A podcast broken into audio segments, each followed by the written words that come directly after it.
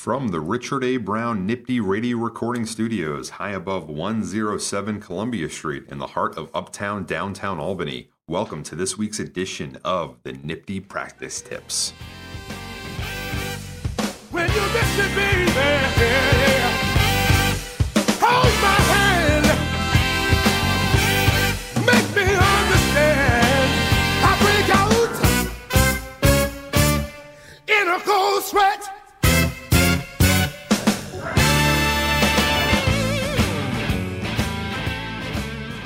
Thank you, Johnny, and welcome everyone to the first edition of the Nifty Practice Tips in 2020. We hope that all of you have been doing well under the new statutes for the first month of the year. We know it's been difficult, but we hope that none of you have really broken out into a cold sweat. But if you are, or if you have issues, please be sure to contact us so that we can assist you, as well as reaching out to all your colleagues throughout the state to also help. And if you have any experiences or specific case law decisions, please let us know so again we can make them available to everyone. Today we're starting with the first of what we expect to be a number of presentations on speedy trial and the new laws. One of the things that I think is important to remember is that there are some issues in 3030 that up until now have not been very important in many counties. However, with a front load of excludable time being removed by the statutes, we will now be facing some significant issues in many more counties as to the early release of defendants on what we call the 90 day rule. So, we're going to begin dealing with 3030 in 2020. So let's get started. The ultimate effect of the recent amendments to the speedy trial statutes will not be fully known until the defense begins to make speedy trial motions to dismiss cases that are affected by the new statutes. Many of these decisions will be appealed by the losing party. We will, however, be getting previews of the motion court's interpretations of the new statutes in their rulings on defense motions to release defendants being held on bail pursuant to CPL 3030 Subdivision 2. In anticipation of these hearings and the subsequent dismissal motions that are inevitable, the people must be diligent to make the proper records at all adjournments to assure they reflect the existence of facts required by the case law to be on the record to support the position that the adjournment time is excludable. Additionally, you must be sure there is a record of due diligent effort to meet the requirements of quote, exceptional circumstances that make time excludable under 3030 subdivision 4G and also justify statements of readiness filed with a notice of compliance. Let's start with motions to release under 3030 subdivision 2. The rules for determining whether time is includable or excludable are the same whether you are dealing with a motion to dismiss or a motion to release. This is a key fact that cannot be emphasized too strongly. You must appreciate that any decision made by the motion court as to whom particular adjournments are to be charged in deciding a motion to release will be binding on a subsequent court of concurrent jurisdiction deciding a motion to dismiss for speedy trial violations. For this reason, your response to the 3030 Subdivision 2 motion and the arguments as to why each adjournment should be excluded must be comprehensive. You may not get a second chance to make any additional legal points as to why the time should be excluded in subsequent speedy trial motions, either to release or dismiss. As the appellate division held in People v. Kirk, a First Department case in which leave was denied by the Court of Appeals in 2006, although the defendant's initial motion sought release from custody under 3032 rather than dismissal under 3031, it turned on the same issues of excludability as any other speedy trial motion. Accordingly, the second motion court properly decided to decline to permit defendant to relitigate issues already resolved by the first motion court. And the court goes on to cite People v. Evans, a Court of Appeals decision from the year 2000. This rule also raises an additional issue that you must be aware of and careful to properly address. Here's an example. Suppose a defense moves for release under 3032A, claiming there are 95 days chargeable to the people in a felony case. you oppose this motion. The motion court ultimately rules there were only 85 days chargeable to the people and denies the motion to release. Now, the problem with this decision in this particular case is that you believe there were only 50 days chargeable to the people. Therefore, any motion court that subsequently addresses a CPL 3031 motion to dismiss will be bound by the calculations made by the court that ruled on that 3032 motion, even if it's the same court. Remember, if you have failed to make all of the possible arguments as to why the time is excludable in your response, your arguments subsequently in any appeal to the appellate division, whether made by you or in response to a defense motion, will be limited to the arguments you made in that initial response.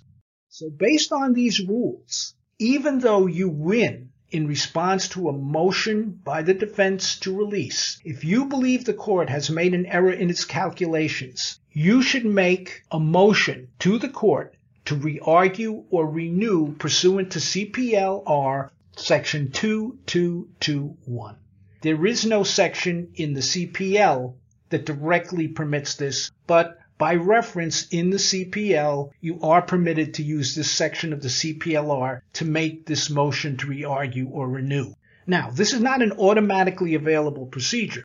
You must allege the court overlooked facts or controlling law, or there are some new facts for which you have a legitimate explanation for not alleging originally. Now, this motion will serve two purposes if the court entertains your motion. First, it may change its decision and charge you with less includable time. And as already noted, this will then be binding on any judge ruling on a subsequent speedy trial motion. Even if the court sticks to its original calculations, the record made to support your re-argument will be part of the record that may be used in your argument on appeal, whether the appeal is made by you or the defense. If the court denies your motion to reconsider, then the only record that you may use on appeal when the appellate division is addressing the period of time that was litigated in the motion to release is the one made in response to that initial motion. For example, in People v. Jamison, a Court of Appeals decision from 1996, the people failed to argue in their motion the existence of a valid notice of readiness, and this precluded them from making this argument for excluding that time on appeal most significant changes in speedy trial practice in New York is the result of the new discovery law found in CPL Article 245. Before January 1st of 2020, the standard procedure in most cases was that the people would supply voluntary discovery. This was followed by the defense making demands and then motions for discovery pursuant to the rules found in CPL Article 240. Since these statutes required initiation by the defense, these motions, etc., resulted in time being excludable pursuant to 3030 subdivision 4A. Additionally, the people were not required to have supplied discovery before they were permitted to properly announce their readiness for trial. Thus, in the early stages of a felony case post indictment, there was usually little, if any, time charged to the people. Under the new statutes, the people are not permitted to announce their readiness until they have supplied the automatic discovery of CPL 24520 to the defense and confirmed this with a notice of compliance. Therefore, the ability to stop the clock with an early announcement of readiness is no longer available. What is still available to create excludable time are all the reasons enumerated in CPL 3034A through J. If one or more of these enumerated factors exists at the time of the adjournment, that time is still excludable. Remember, one of the key factors that applies to the application of the 3030 subdivision 4 exceptions, which is at times overlooked, is the following.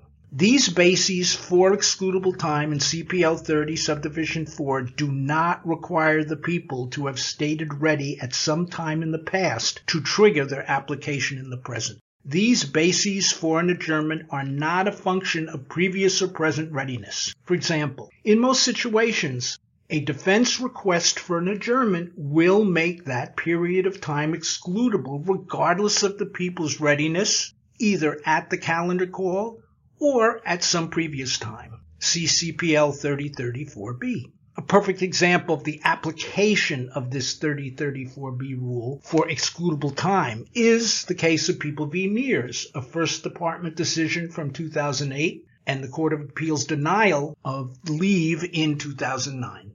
The court wrote, We reject defendant's assertion that all the time between the declaration of a mistrial at defendant's first trial and the commencement of the second trial was chargeable to the people because the people never declared their subsequent readiness.